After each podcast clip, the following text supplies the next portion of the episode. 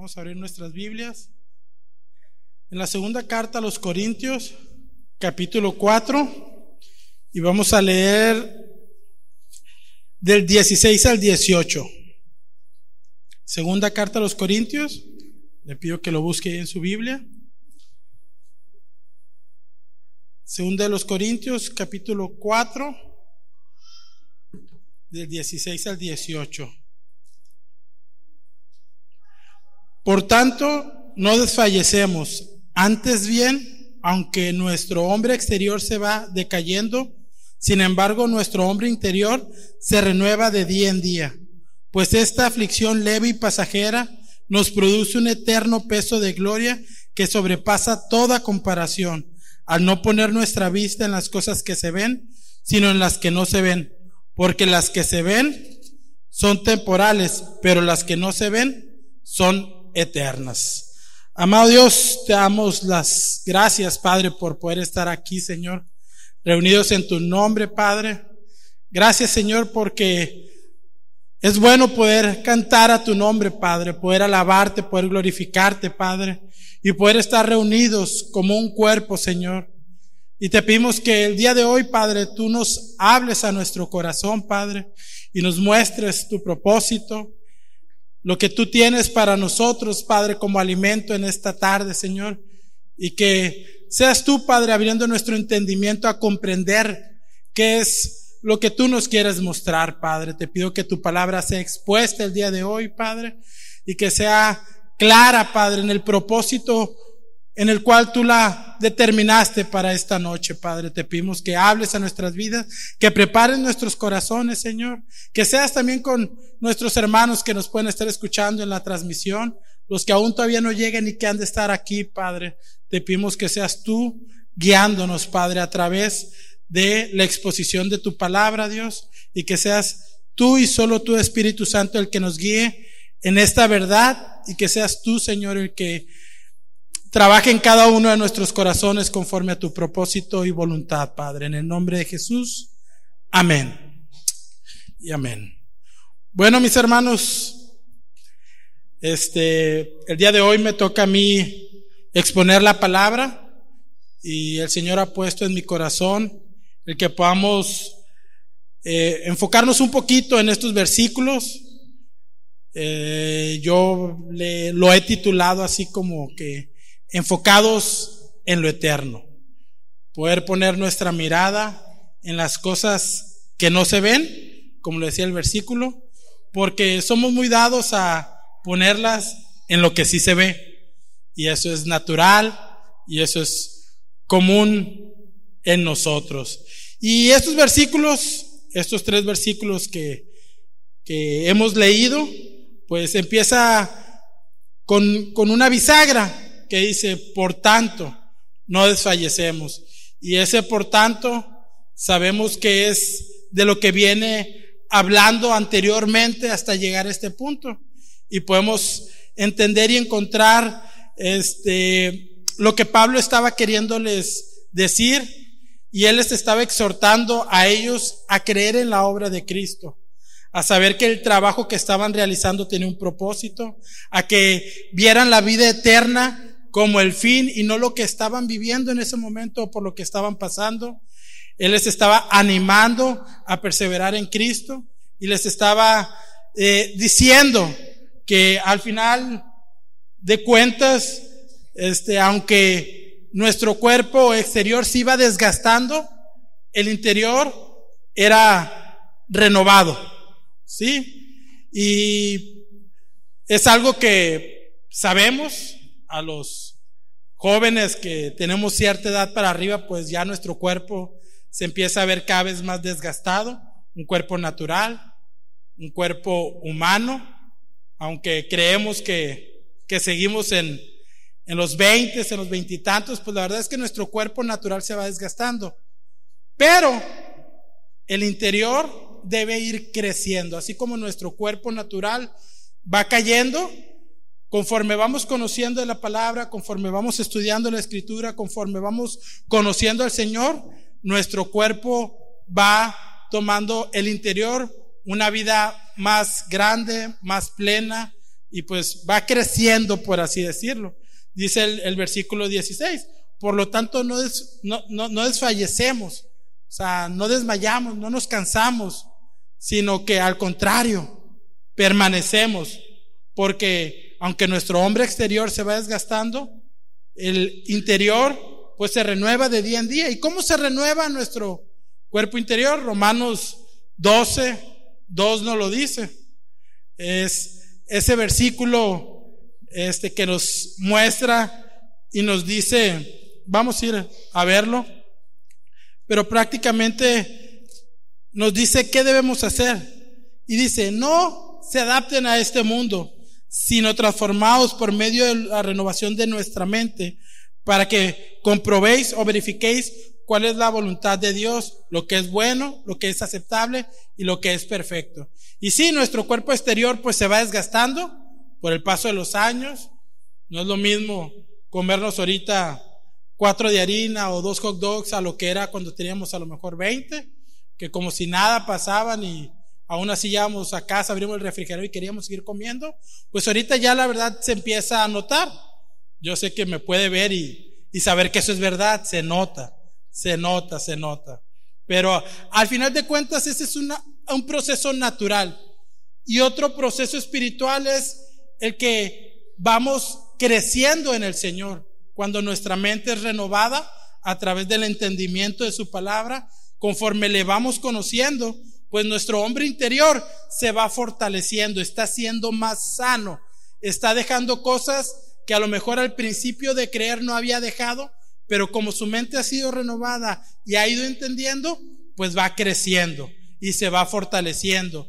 Y a ese no le llega un punto de equilibrio y cae. Ese sigue creciendo, creciendo, creciendo hasta que llega a ser glorificado en el Señor el día que partimos con Él. Y si Él decide venir antes, pues el día que Él venga por su iglesia. Entonces, este es un proceso natural físico y espiritual que también debe ser natural. Entonces, nuestro, nuestro hombre interior debe de irse renovando, debes de ir creciendo. ¿Y cómo crecemos? Crecemos estando aquí, escuchando su palabra, nuestros tiempos de oración, a través de su palabra, como leíamos ahorita, con la renovación de nuestro entendimiento. Y todo eso nos lleva a entender y a comprender parte de lo que vamos a ver ahorita que es en el capítulo, en el versículo 17. Pero no podemos dejar esa parte porque como hombres en este mundo, nuestro proceso debe ir en crecimiento. Y vamos a ir al versículo 17, donde estamos ahorita, segunda de Corintios 4, y dice, porque esta aflicción leve y pasajera nos produce un eterno peso de gloria que sobrepasa toda comparación. Y este versículo 17 estaremos este, pues platicando un poquito más a fondo en todo eso. Y, y nos dice, y nos la describe así, Pablo, pues esta aflicción leve y pasajera, y está hablando del mismo contexto que hablábamos ahorita, lo que en ese momento a lo mejor este, los hermanos estaban viviendo y lo que estaban eh, de cierta forma eh, sucediendo en su contexto natural, que es en ese tiempo, y nosotros ahorita que tenemos la escritura, podemos entender y comprender que si alguien nos puede hablar sobre aflicciones en esta vida, pues uno de ellos es Pablo. Sabemos que no podemos compararlo con, con la obra de Cristo, pero hablando de hombres naturales, solo naturales, pues Pablo es un, un, un, buen ejemplo que nosotros podemos tomar y que nos puede hablar acerca de estas aflicciones. Y la verdad es que en la vida de un cristiano, pues las aflicciones están.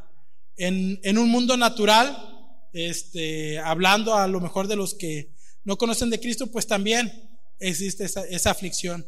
Y todo, toda persona este, que caminamos en este mundo, pues eh, estamos llamados o, más bien no estamos exentos de vivir esas aflicciones que podemos llamar las tribulaciones y, de otras según la versión que tengamos, pero al final el propósito es ese, que vendría siendo tribulación, angustia, aflicción o, o cualquier sinónimo parecido. Pero como cristianos hay un detalle, que de repente esas aflicciones en nuestra vida llegan a tener otra perspectiva y no tienen la perspectiva correcta que debería de tener en nuestras vidas. Y ese es el detalle y la diferencia que a veces podemos encontrar.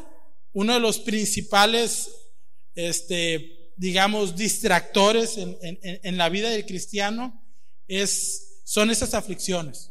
Es poner nuestra mirada en la aflicción y quedarnos de cierta forma ahí. Y como les decía ahorita, si alguien nos puede hablar de aflicciones, pues yo creo que es Pablo, conocemos un poquito de su historia, pues fue apedreado, fue encarcelado, este, azotado, escupido, dado por muerto, naufragado, este, encarcelado en diferentes ocasiones, eh, se habló mal de él, se dijeron ciertas cosas, eh, vivió en su vida pues muchos procesos en los cuales podemos encontrar esos momentos de aflicción, pero no es el único. Y yo esta, esta noche he escogido, y digo he escogido porque podríamos hablar de cualquier personaje bíblico en la historia del Antiguo Testamento o en el Nuevo Testamento y podríamos encontrar algún proceso por el cual este pasó.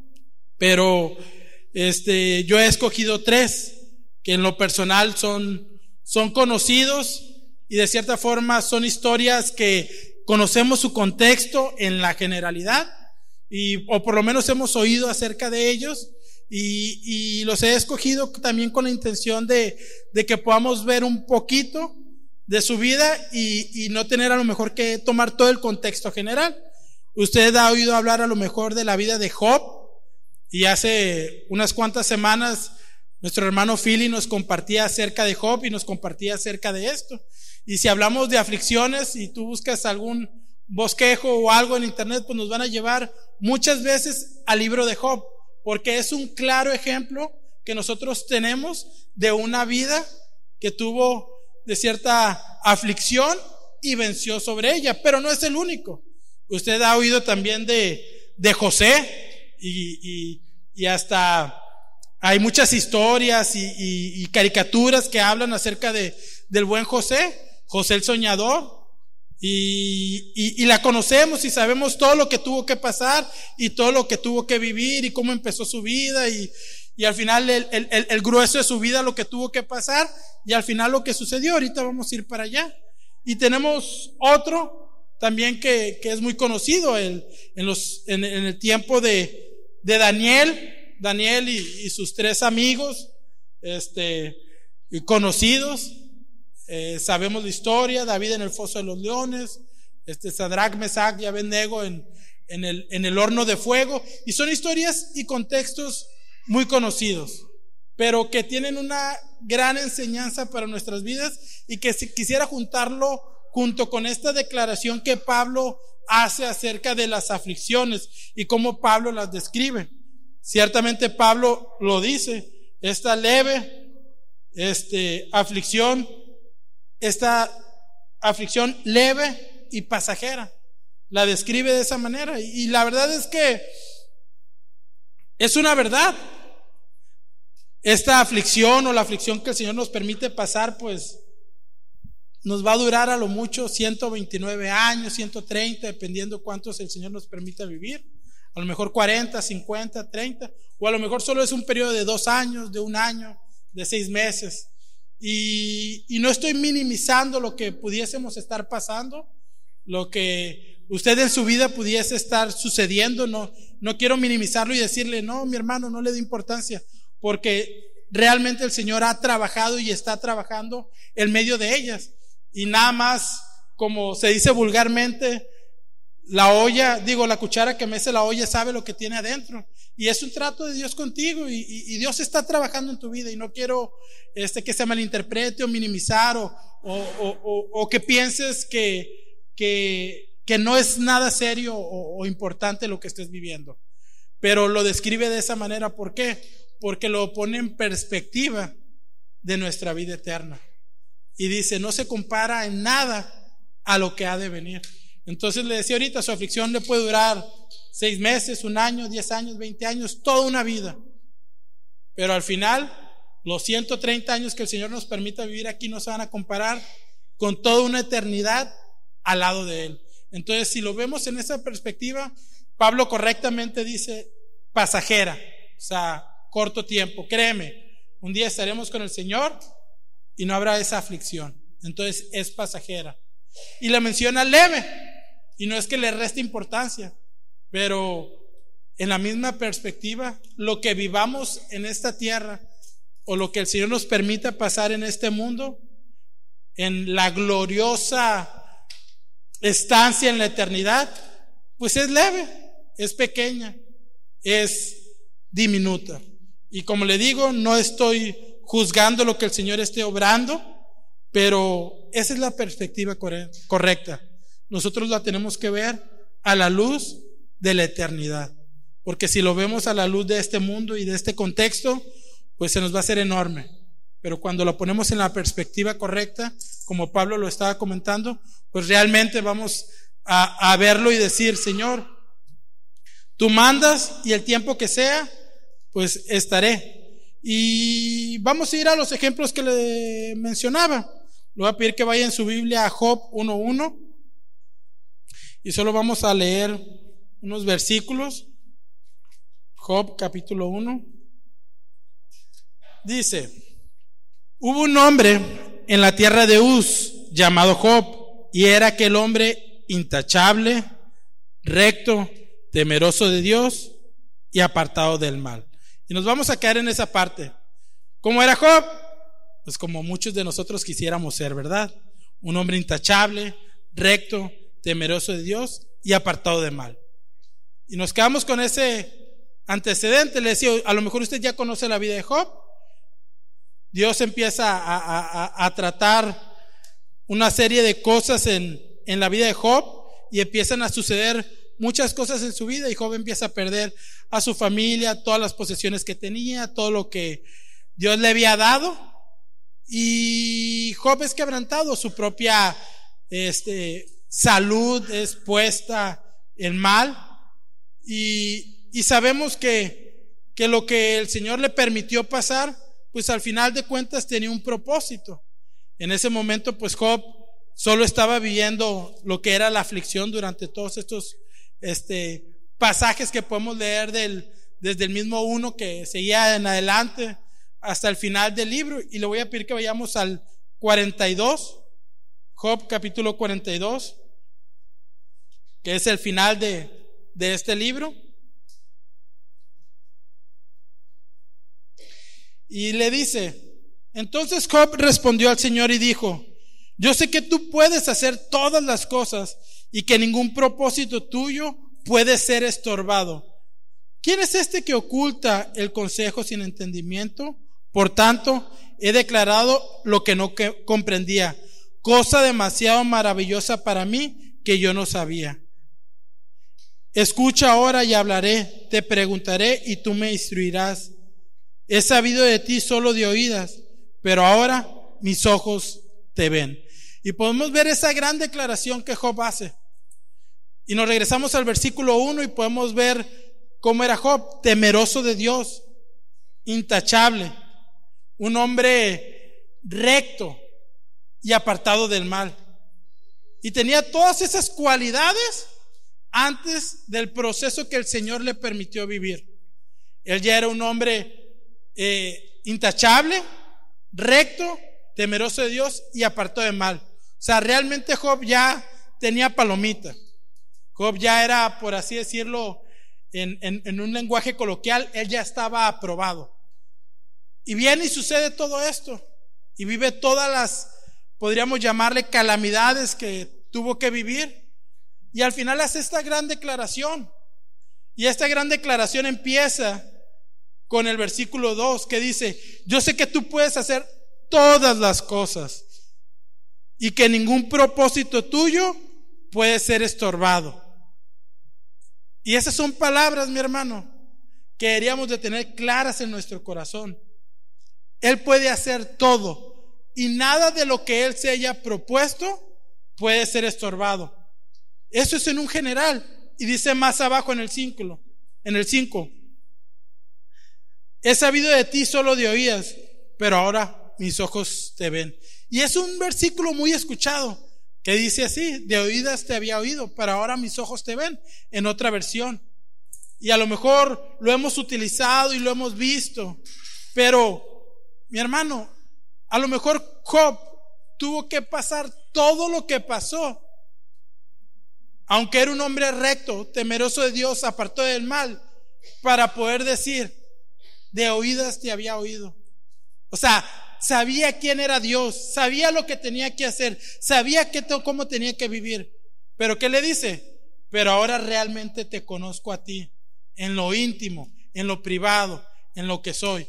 Y sabemos por la historia que el Señor le regresó todas esas bendiciones que Job, de las cuales gozaba.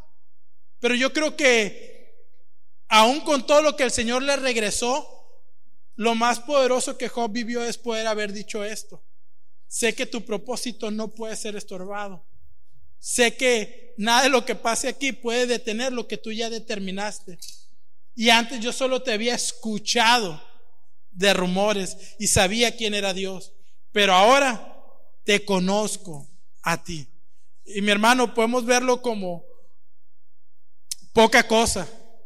Pero esa gran declaración, la verdad es que si el Señor nos permitiera pasar y vivir cualquier situación para un día poder nosotros declarar con toda verdad estas palabras, nuestra vida sería totalmente diferente, a lo mejor de lo que estamos viviendo hoy.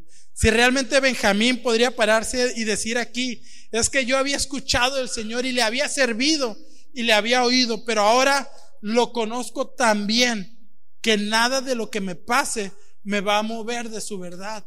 Y nada de lo que pueda suceder a mi, alrededor me va a quitar la sonrisa de esperarlo y esperar una vida eterna. Pero la verdad es que no hemos llegado a ese punto. Y a lo mejor es fácil poder hablar de nuestro buen amigo Job, ya que pasó todo eso. O sea, Job ahí al final de todo lo que pasó pudo haberlo dicho. Pero sabemos que aún cuando pasó por todo su proceso, y todo lo que tuvo que vivir, Job se mantuvo firme en el Señor. En ese momento a lo mejor él no sabía si iba a durar toda su vida. Él no sabía que el Señor le iba a restaurar lo que le restauró. Incluso no sabía que lo iba a conocer a tal magnitud que podría declararlo de esta manera. Pero él se mantuvo en todo su proceso fiel a Dios. Entendía y comprendía que al final como lo dicen los versículos muy conocidos. Jehová Dios y Jehová quitó. Sea el nombre del Señor glorificado. O sea, realmente lo podía experimentar en una vida práctica.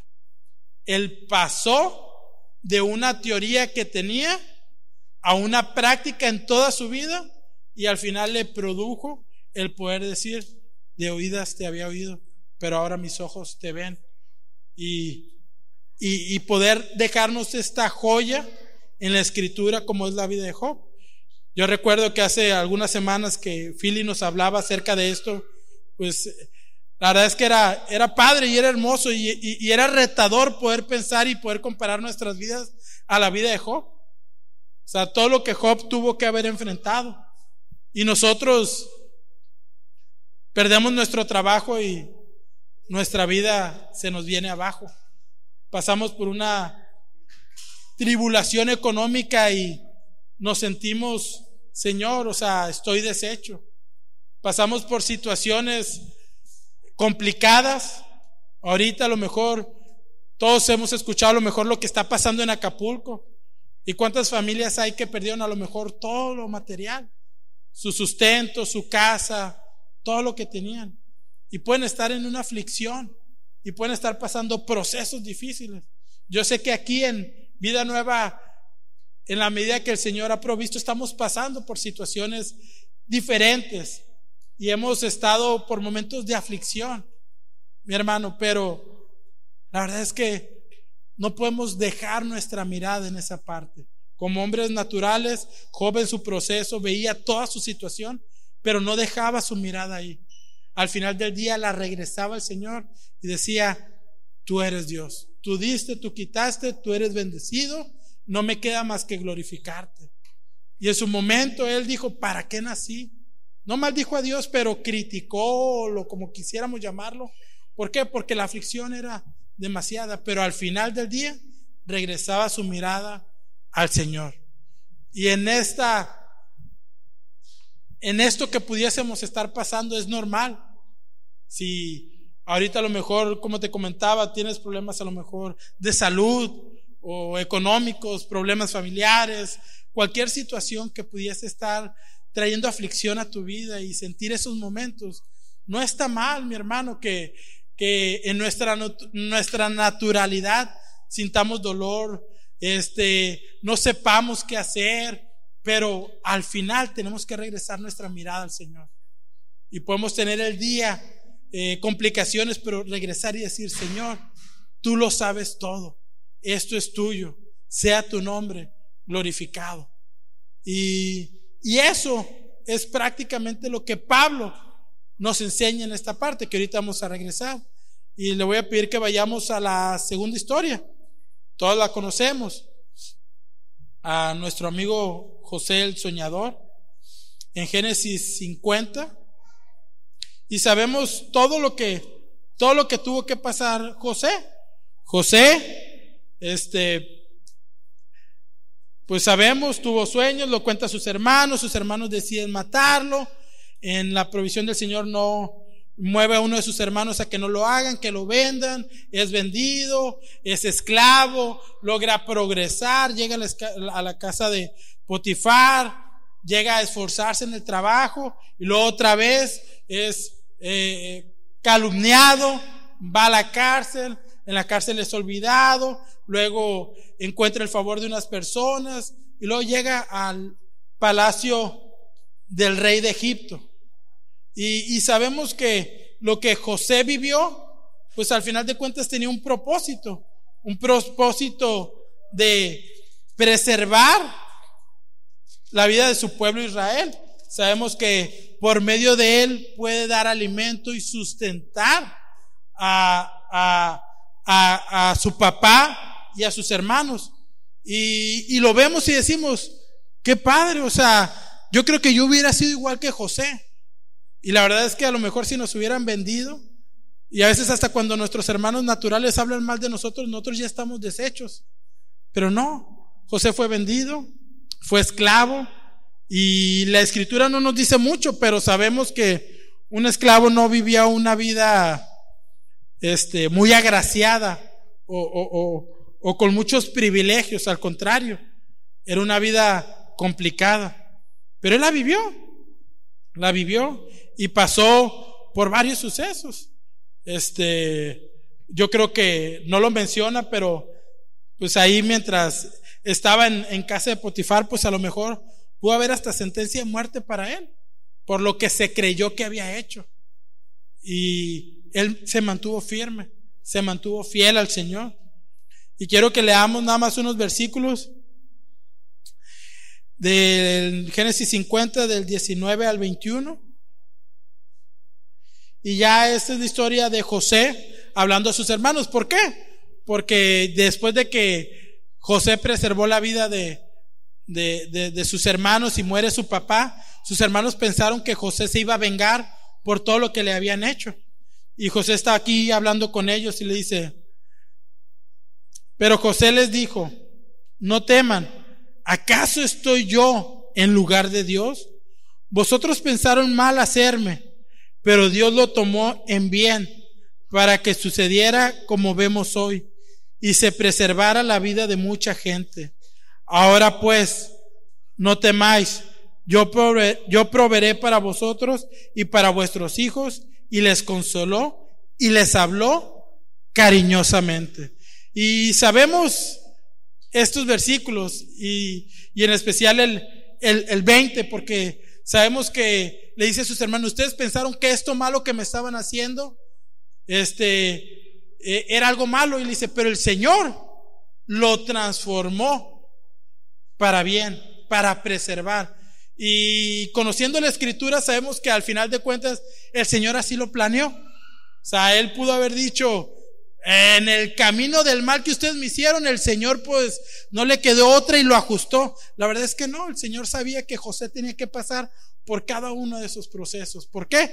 Porque eso iba a moldear el corazón de José, iba a moldear el corazón de sus hermanos y estaría moldeando el corazón de nosotros hoy a través de todo lo que está escrito y que nosotros podemos ver. Entonces, a veces pensamos que el propósito de Dios lo vamos a encontrar siempre al final del camino y vamos a entender y vamos a comprender y vamos a poder decir cosas como la que Job decía ahorita, de oídas te había oído, pero ahora mis ojos te ven. O lo que decía José, ustedes pensaron mal, pero eso el Señor lo usó para bien. Pero en los propósitos de Dios, como lo veíamos ahorita, nadie le puede estorbar al Señor. Nadie le puede estorbar. Tú y yo podemos pensar que si hubiéramos hecho cosas diferentes, el resultado sería diferente. Pero al Señor nadie le puede estorbar.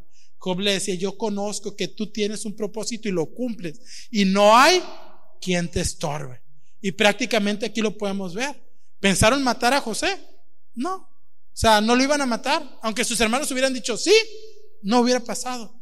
¿Por qué? Porque al final el Señor tenía un propósito en medio de todo eso. Y a veces es bonito y es eh, padre poder pensar y decir, pues el Señor tiene un propósito. Pero aun cuando ese propósito no fuese en esta tierra, el propósito final es de vida eterna. Si al final de cuentas yo no lo encuentro en la situación que estoy viviendo ahorita, el Señor tiene un propósito de vida eterna y tiene un propósito de santificación en cada uno de nosotros. Entonces, vamos a ver la otra historia y en Daniel capítulo 3, y ahorita nos brincamos al 6, Daniel capítulo 3. Y vamos a leer del 15 al 18. La historia, pues, este, ya, la, ya la conocemos. Este, eh, se las pongo un poquito en contexto, pues estaban Daniel y sus amigos y había una imagen a la que se tenían que inclinar. Este, estos amigos deciden no hacerlo, van y los acusan y, les dicen, ¿sabes qué? Pues hay un decreto que el que no se incline, pues va a ser echado al, al, al horno de fuego. Y estaban ahí Sadrach, Mesach y Abednego y hacen estas eh, declaración que ahorita vamos a ver. Dice en el versículo 15, están dispuestos ahora pero para que cuando hace el sonido del cuerno, la flauta, la lira, el arpa, el salterio, la gaita y toda clase de música, os postréis y adoréis la estatua que he hecho, porque si no la adoráis, inmediatamente seréis echados en el horno de fuego ardiente, y que Dios será el que os los libre, y que Dios será el que los libre de mis manos. Sadrach, Mesach y Abednego respondieron y dijeron al rey Nabucodonosor, no necesitamos darte una respuesta acerca de este asunto. Ciertamente nuestro Dios, a quien servimos, puede librarnos del horno del fuego ardiente y de tu mano, oh rey, nos librará. Pero si no lo hace, has de saber, oh rey, que no serviremos a tus dioses ni adoraremos la estatua de oro que has levantado. Y sabemos la historia. Son echados al, al, horno de fuego, ardiente, más ardiente de todo lo que se acostumbraba en ese momento, y están ahí felices de la vida, y aparece un cuarto y lo sacan del horno, y realmente no les había pasado nada. Pero la declaración que ellos hacen es algo que deberíamos de poder declarar nosotros cada vez en nuestra vida. Y dice, ciertamente nuestro Dios, a quien servimos, puede librarnos del horno ardiente. Realmente ellos sabían que podían hacerlo, pero lo más hermoso es lo que les dice después. Pero si no lo hace, has de saber que aún así nos mantendremos firmes delante del Señor. Mi hermano, muchas veces hemos orado y hemos dicho, como nuestro buen amigo Pablo, Señor, quita este aguijón de mí. Y el Señor ha dicho, no. Nosotros sabemos que el Señor nos puede librar de cualquier aflicción. Sabemos que el Señor nos puede rescatar de cualquier situación. Sabemos que el Señor nos puede levantar de cualquier caída, por así decirlo. Lo sabemos. Realmente lo sabemos, ¿verdad? Sí estamos seguros de eso, ¿verdad? A ver, contésteme, ¿sí estamos seguros? Y si no lo hace, ¿qué? Y si no, ¿qué, mi hermano? No deja de ser Dios. No deja de saber que Él tiene planes de bien. No deja de seguir haciendo lo que decíamos ahorita, lo que decía Job ahorita. Sabemos que tú cumplirás y harás lo que has dicho, tu propósito. Y no hay quien te estorbe. Y a veces ponemos en esa balanza y decimos, Señor, pues es que como tú no me sacaste del hoyo, pues yo ya no me mantengo firme delante de ti, pues voy a tener que hacer cosas, a lo mejor en mis propias fuerzas que me van a ayudar. Estoy pasando por una situación complicada y voy a obrar en mi carne y a mi, a mi manera. Pero podríamos decir como Sadrach, Mesach y Abednego, Señor, tú me puedes librar de esta aflicción, pero si no lo haces, yo seguiré alabándote, glorificándote y esperando en ti. Mi hermano, son declaraciones fuertes a nuestra vida. Y, les decía, escogí tres y podría haber muchas más. Y podríamos hablar, como dice la escritura en Hebreos, tiempo nos faltaría si quisiéramos hablar de cada uno de los hombres que tenemos en la escritura que han vivido aflicción, del Antiguo Testamento, del Nuevo Testamento, de la historia de la iglesia, incluso si hablásemos de historias de aquí, de nosotros mismos. Pero no se trata en enfocarnos y ver cada una de estas. Veamos ahí adelantito a Daniel, por favor. Unas hojas, capítulo 6. Y también la conocemos. Cuando Daniel casi, casi se convierte en domador de leones. Daniel 6, y vamos a leer del 20 al 23. Eh, pues pasa más o menos lo mismo, le juegan una treta a Daniel, o lo ponen, este, está alabando a Dios, no le gusta, lo, lo mandan a acusar y eh, hacen un decreto que al que lo hagan, pues lo van a echar a un foso de leones. Y aquí está Daniel. Y dice en el versículo 20, y acercándose, ah, perdón, y acercándose al foso gritó a Daniel con voz angustiada, este era el rey, hijo del rey Nabucodonosor. Y habló a Daniel y le dijo, Daniel, siervo del Dios viviente, tu Dios, a quien sirves con perseverancia, ¿te ha podido librar de los leones? Entonces Daniel respondió al rey, oh rey, vive para siempre. Mi Dios envió su ángel que cerró la boca de los leones y no me ha hecho daño alguno, porque fui hallado inocente ante él y tampoco ante ti, oh rey, he cometido crimen alguno. Y la declaración que hace Daniel es una declaración fuerte, y, sabemos el contexto, eran leones, pues sabemos que el, destino era complicado e iban a ser devorados, iban a caer los puros huesitos. Pero dice, Daniel envió a su, perdón, mi Dios envió a su ángel que cerró la boca de los leones y no me ha hecho ningún daño alguno, porque fui hallado inocente delante de él o ante él. Y Daniel lo podía decir, ¿por qué? Porque se le había acusado de adorar al Señor.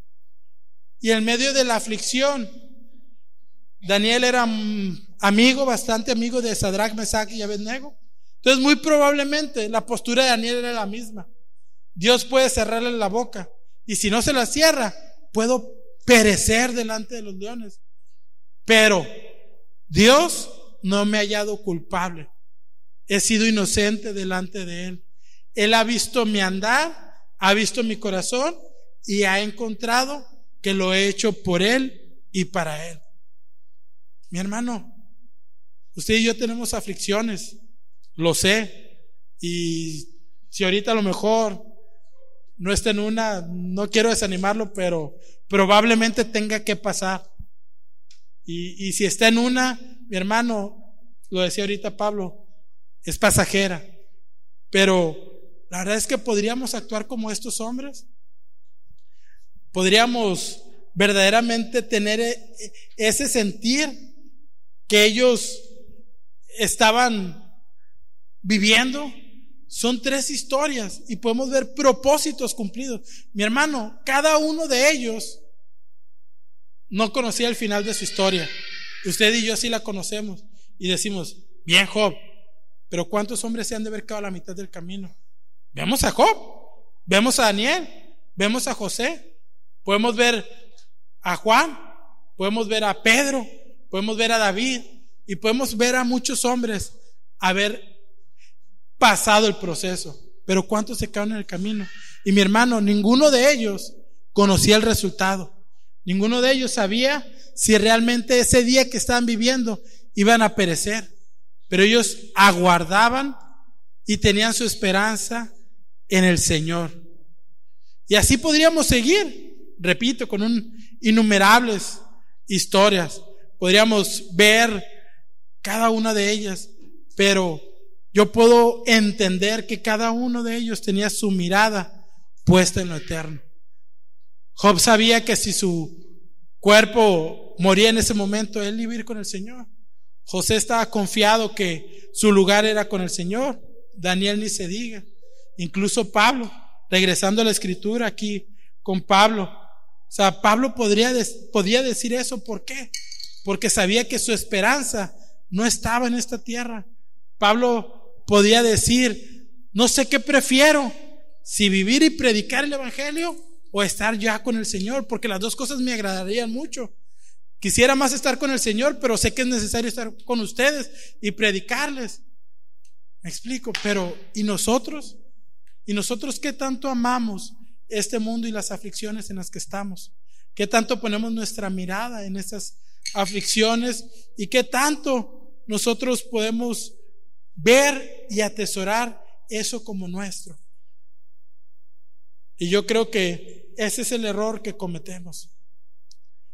Ponemos demasiado tiempo nuestra mirada en nuestras aflicciones y poco nuestra mirada en lo eterno. Nos gusta más ver lo natural que ver lo espiritual. Y regresamos al pasaje anterior. Y nuestro hombre interior, pues va fortaleciéndose poco a poquito. Hagan de cuenta que va al gimnasio y agarra unas mancuernitas. Y el Señor ya quisiera que agarráramos pesas más grandes. Pero nuestro hombre interior es así como que, eh, sí creo en el Señor, pero... Eh". Me explico, y nuestro hombre interior no se va fortaleciendo. Aunque el exterior sí se sigue desgastando en un proceso natural, pero el interior no. ¿Por qué? Porque nuestra mirada, desafortunadamente, muchas veces está aquí en la tierra. Mi hermano, vivimos en esta tierra, pero tenemos que tener nuestra mirada en lo eterno. Y si nosotros ponemos nuestra vista allá, podremos ver, como decía Pablo, esta leve tribulación pasajera. Esta leve tribulación pasajera. Y eso de... Eh, Pablo entendía que las aflicciones en nuestra vida tenían propósitos. Y parte de esos propósitos, o el propósito principal, es que nosotros podamos poner nuestra mirada en el Señor Jesús, en su obra, en lo que Él va a producir. Y a veces vemos que la aflicción tiene que tener como un propósito final en mi vida en su propia aflicción. Cuando lo que el Señor quiere es que cada vez nosotros podamos despojarnos más de este hombre eh, carnal y poner nuestra mirada en lo celestial. Pablo menciona en Romanos 8, y le voy a pedir que vayamos ahí, Romanos 8, 18, ahí atrásito de donde estábamos en Corintios, unas hojitas atrás. 8, 18. Pues considero que los sufrimientos de este tiempo presente no son dignos de ser comparados con la gloria que nos ha de ser revelada. Y Pablo prácticamente nos está diciendo que no podemos comparar los sufrimientos que estamos viviendo ahorita a lo que se ha de manifestar en nuestras vidas. Y quiero compartirle algo más, mi hermano. Podemos estar sufriendo en medio de la aflicción, podemos estar pasando momentos difíciles, Pero quiero decirle que el propósito de Dios no está o no nos quiere mantener en el sufrimiento. No quiere que nuestra atención esté en eso que estamos a lo mejor sufriendo. Él quiere que lo pongamos en perspectiva con la gloria que un día nos ha de ser revelada. Y mi hermano, el Señor no nos permite pasar por aflicciones con el propósito de lastimarnos. Digo, somos lastimados o nos duele y no podemos evitarlo, pero aún así no es parte del propósito que el Señor tiene al pasarnos por medio de la aflicción. Y, y sé que es difícil de entender y comprender. Y, y, y, lo digo con todo el respeto, mi hermano. No sé lo que esté pasando en, en, cada una de las vidas aquí y no quiero este, que se sienta mal por eso, pues, pero el propósito que el Señor tiene va mucho más allá del sentimiento humano que usted y yo podemos tener en medio de la situación. No quiero decir que no duela, quiero decirte, mi hermano, que va mucho más allá de lo que nosotros podemos pensar o sentir o percibir como, como ese dolor. Pero como hombres, al final de cuentas, naturales, carnales, pues a veces pensamos que, que lo que el Señor nos está permitiendo pasar tiene como propósito lacerarnos o lastimarnos. La verdad es que no. Dice aquí en la escritura, pues considero que los sufrimientos de este tiempo presente no son dignos de ser comparados con la gloria que ha de ser revelada. Y volvemos a lo mismo, si alguien sabía de sufrimientos, pues era nuestro querido amigo Pablo. Realmente había sufrido, gracias a Dios, nunca me han azotado, me han dado algunos cintarazos cuando era niño y bien merecidos cada uno de ellos. Y me dolía y lloraba, pero un latigazo no. Él sí sabía lo que era eso. Me habían castigado en mi cuarto. De repente todavía me castigan de vez en cuando. Pero nunca he estado encarcelado, gracias a Dios. Pero me imagino que es mucho más difícil. De repente mi familia se ha enojado conmigo y me ha gritado. Pero me han seguido amando. Y él ha sido aún odiado. Y lo había aguantado. Y te lo digo en perspectiva, pues de que podamos entender que a veces nosotros este lo vemos y decimos, es que es que no sabes lo que estoy viviendo. Bueno, mi hermano, no se lo estoy diciendo yo porque yo sepa. Yo se lo estoy diciendo de alguien que lo había vivido, que es Pablo, y que nos lo dejó el Señor en la escritura para que pudiésemos aprender. Pablo había pasado por muchas situaciones y leíamos ahorita las, las otras tres historias, pues Pablo podría ser la cuarta, pero el propósito, regresando al tema, no es que suframos por ello. Y quiero que vayamos a dos pasajes, a Jeremías, capítulo 29. ¿Y ustedes saben cómo le decían a Jeremías o cómo era conocido? ¿Sí sabe cómo era conocido? Como el profeta llorón. Tan así que Podemos ver después de Jeremías lamentaciones. Entonces Jeremías capítulo 29 le tocó a lo mejor uno de las eh, ser profeta en uno de los tiempos, digamos, pues no quiero decir complicados porque cada uno ha tenido su encanto propio, pero, pero no fue fácil lo que le tocó a él, este, profetizar en el tiempo y, y a las personas y, y pudo haber no visto a lo mejor un, un resultado en, en hombres que cuantificar, pero cumplió el propósito de Dios. Y dice el profeta, hablando, porque yo sé los planes que tengo para vosotros, declara el Señor, planes de bienestar y no de calamidad, para darnos un futuro y una esperanza. Y sabemos que en su contexto se lo está hablando y se los está dando a los despatriados en ese tiempo de, la, de la, deportación y, se hablaban de esos 70 años. Pero les estaba diciendo y, y, y, les decía de parte del Señor, yo sé los planes que tengo para ustedes. Y dice, y no son planes, y perdón, y son planes de bien y no de calamidad, para darnos un futuro y una esperanza. En ese tiempo les estaba dando un futuro y una esperanza de que ellos iban a regresar a la ciudad, que ellos iban a ser todavía devueltos a Jerusalén. Mi hermano, usted y yo tenemos un futuro y una esperanza, no en esta tierra, en la nueva Jerusalén. Usted y yo tenemos un futuro y tenemos una esperanza. Y el Señor nos está diciendo, yo sé los planes que tengo para ustedes, planes de bien y no planes de mal.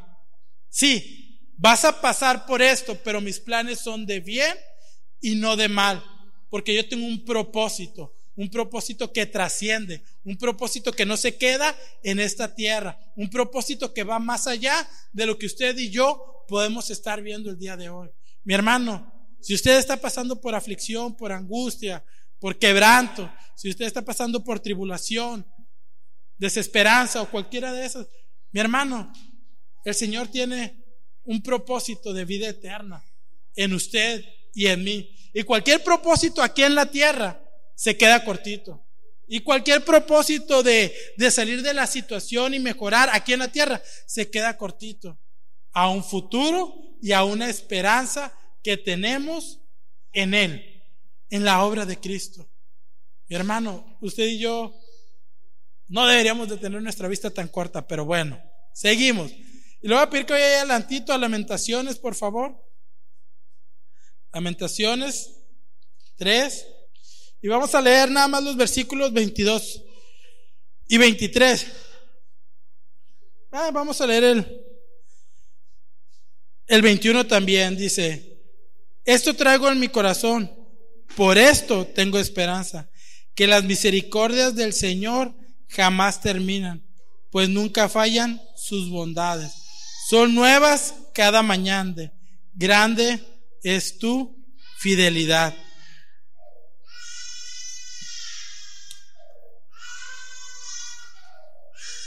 Perdón, me equivoqué. Es 32 y 33. Perdón, 32 y 33. Vamos a leer desde el 31, porque dice, porque no rechaza para siempre el Señor. Antes bien, si aflige, también se, se compadecerá según su gran misericordia, porque Él no castiga por gusto, ni aflige a los hijos de los hombres. Amén. Como dice, antes bien, si Él aflige, también se compadecerá, compadecerá según su gran misericordia porque Él no castiga por gusto, ni aflige a los hijos de los hombres. hermano, usted si tiene la bendición de ser papá o cuando era niño, más bien cuando éramos niños, no sé si a usted le tocó, pero a mí me regañaron, me castigaron y me disciplinaron bastantes veces. Y yo le aseguro que no soy el único, pero algo pasaba en mí. La mayoría de las veces pensaba que mis papás los hacían por malos. O sea, la verdad. O sea, yo decía, pero ¿por qué? Si me porté mal, pero ¿qué le cuesta? No pegarme. Y mi papá, a veces con lágrimas en los ojos, pues ahí te van, toma. Me explico. Y a lo mejor usted y yo, si tenemos hijos y más si ellos ya han crecido, pues a lo mejor nos tocó ese proceso de hacerlo. Y a lo mejor nuestros hijos han pensado, como lo pensábamos usted y yo, que era por malo. el Señor dice, no lo hago por gusto. Y usted y yo sabemos ahora que cuando nuestros padres nos disciplinaron o cuando nos toca hacerlo a nosotros, no lo hacemos por gusto. ¿Por qué lo hacemos? Porque buscamos algo mejor. Y dice la escritura, si usted y yo siendo malos buscamos algo mejor para nuestros hijos, ¿cuánto más el Señor lo hace por nosotros? ¿Cuánto más el Señor lo hace por nosotros? Mi hermano, créame, si usted está pasando por una aflicción, El Señor no está en el cielo carcajeándose y diciendo, ¡Ah, qué bueno que lo hice así con Él. Que vea, que le cueste. Eso lo podemos hacer usted y yo porque somos malos. Pero el Señor no. El Señor no lo hace por gusto. Pero Él está esperando un propósito más allá del que usted y yo podemos ver hoy en día. Y se lo digo, mi hermano, ese propósito muchas veces ni siquiera tiene que ser terrenal, ni siquiera tiene que ser aquí en la tierra, ni siquiera tengo que ver a mis adversarios derrotados. Ese propósito es eterno. Mi hermano, entendámoslo. No se trata de poner nuestra mira en las cosas de este mundo. ¿Por qué? Porque aquí se va a acabar. Regresamos por favor, ahí en la escritura, la segunda carta a los Corintios. Y este paseo nada más por las aflicciones era con el propósito de mostrarle, mi hermano, que si usted cree que ha vivido cosas complicadas, pues tenemos historias en la escritura que también. Y si usted creía que el Señor se compadecía, digo, se alegraba, complacía es la palabra, en, en, en, en pasarnos por aflicción, no, mi hermano. Pero si es necesario, pues hay que vivirlo. Pero Pablo no nos deja en ese sentido a medias, o el Señor a través de Pablo, sino que viene en el versículo anterior y podemos ver el, el, el versículo ahí en 2 de Corintios, en el 18, y nos da esa esperanza. 17. Pues esta aflicción leve y pasajera nos produce un eterno peso de gloria que sobrepasa toda comparación. Y prácticamente lo entendíamos. Estas aflicciones son temporales ante la mirada de lo que nos espera en una eternidad. Y Pablo nos dice, a no poner nuestra vista en las cosas que se ven, sino en las que no se ven. Porque las cosas que se ven son temporales, pero las que no se ven son eternas. Y Pablo nos está dando la solución aquí, mi hermano. Has visto tu aflicción demasiado tiempo. Has visto tu tribulación, tu angustia demasiado tiempo. Deja de ver lo terrenal y empieza a ver lo eterno, mi hermano. Empieza a ponerlo en la perspectiva correcta. Dejemos de ver lo que está a nuestro alrededor y pongamos nuestra mirada en esa esperanza que tenemos, esa esperanza que un día estaremos con el Señor. Mi hermano, no hay nada, nada, nada, nada, nada, nada en esta tierra que se pueda comparar con lo que nos aguarda en una vida eterna. No pasemos demasiado tiempo viendo nuestras aflicciones, no pasemos demasiado tiempo viendo nuestras angustias, y no pongamos nuestra mirada en lo eterno. Yo creo que muchas veces tardamos más tiempo en esas aflicciones porque no sabemos sacar nuestra mirada de ahí y ponerla en lo eterno. Puestos nuestros ojos en Jesús, el autor y el consumador de nuestra fe, el que la empezó, el que la va moldeando y el que la perfeccionará. Pongamos nuestra mirada en Cristo, pongamos nuestra mirada en su obra. Lo hemos dicho y lo sabemos. Nadie en este mundo ha vivido lo que Cristo tuvo que vivir, lo que Jesús tuvo que vivir. Y hemos oído en Filipenses esa humillación y exaltación gloriosa del Señor. Y lo hemos repetido y hemos creído que lo hemos entendido. Pero puedes ver que nadie, nadie, ni siquiera las historias que mencionábamos ahorita, podríamos comparar a lo que nuestro Señor tuvo que pasar. Y Él tenía puesta la mirada en lo eterno. Y Él tenía su mirada en terminar la obra que el Padre le había enviado. Y Él sabía que nada de lo que podía ver a su alrededor podía compararse con lo que venía. Y nos dejó un camino para que usted y yo podamos poner nuestra mirada en lo que es eterno y dejemos de ver lo que está en nuestro alrededor. Termino con Romanos 8. Allá atrásito, Romanos 8. Y vamos a leer del 28 al 39. Dice, y sabemos que para los que aman a Dios, todas las cosas cooperan para bien. Esto es para los que son llamados conforme a su propósito, porque a los que de antemano conoció, también los predestinó a ser hechos conforme a la imagen de su Hijo, para que Él sea el primogénito entre muchos hermanos. Y a los que predestinó, a estos también llamó, y a los que llamó, a estos también justificó, y a los que justificó, a estos también, glorificó. Entonces, ¿qué diremos a esto? Si Dios está con nosotros, ¿quién estará contra nosotros? El que no eximió ni a su propio Hijo, sino que lo entregó por todos nosotros, ¿cómo no nos concederá también con Él todas las cosas? ¿Quién excusará a los escogidos de Dios? Dios es el que justifica. ¿Quién es, ¿Quién es el que condena? Cristo Jesús es el que murió. Si aún, más aún, el que resucitó, el que además está a la diestra de Dios, el que también intercede por nosotros. ¿Quién nos separará del amor de Cristo? Tribulación, o angustia, o persecución, o hambre, o desnudez, o peligro, o espada, tal como está escrito. Por causa tuya somos todos puestos a muerte todo el día. Somos considerados como oveja para el matadero. Pero en todas estas cosas somos más que vencedores por medio de aquel que nos amó. Porque estoy convencido de que ni la muerte, ni la vida, ni los ángeles, ni principados, ni lo presente, ni lo porvenir, ni los poderes, ni lo alto, ni lo profundo, ni ninguna otra cosa creada nos podrá separar del amor de Dios que es en Cristo Señor nuestro. Y nos encanta repetir ese versículo 28. Y nos llenamos la boca diciendo que todas las cosas obran a bien. Y nos olvidamos de seguir su contexto. Y cómo Él se refiere y habla de que el propósito de todo eso era que un día pudiésemos estar con Él en la eternidad. Y dice, ¿y qué nos separará del amor de Cristo?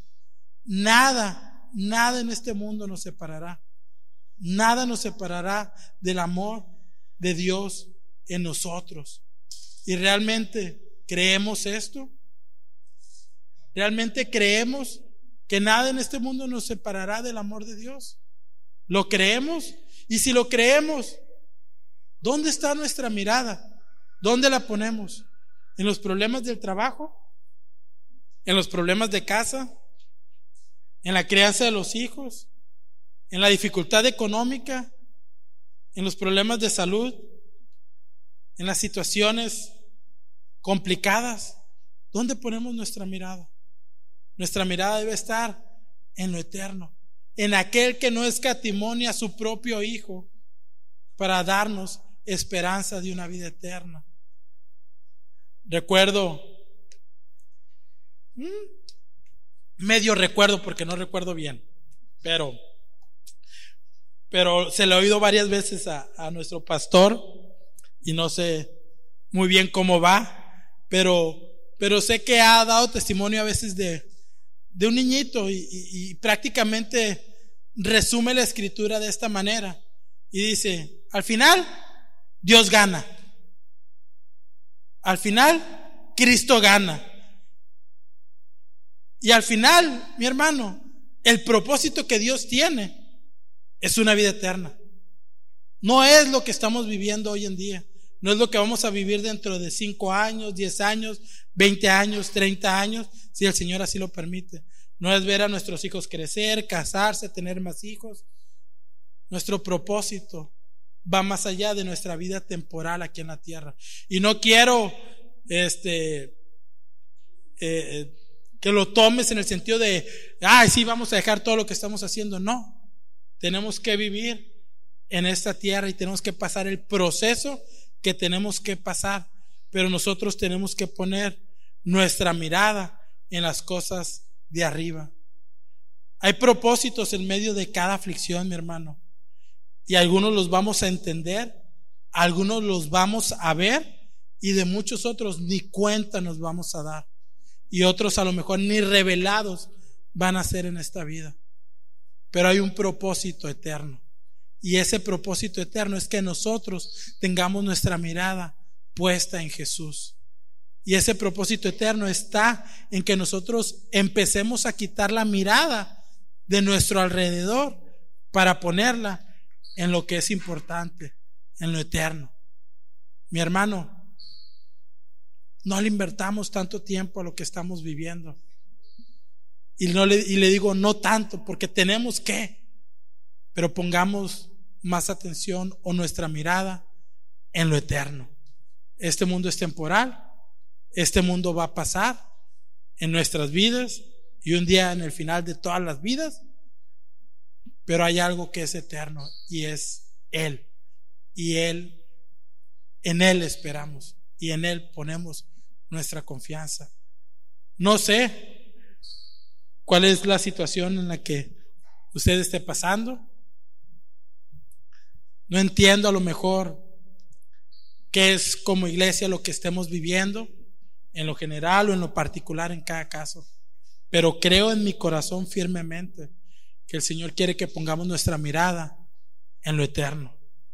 Creo firmemente en mi corazón que el Señor quiere que poco a poco, o rápido, mucho a mucho, quitemos nuestra mirada de lo que nos puede estar afligiendo para ponerlo en lo que es eterno. Eso va a acabar con el problema, no mis hermanos, pero nos va a poner la mirada en lo eterno y nos va a poner en la condición que debemos de estar. Amado Dios, gracias te damos, Señor, en esta noche por tu palabra.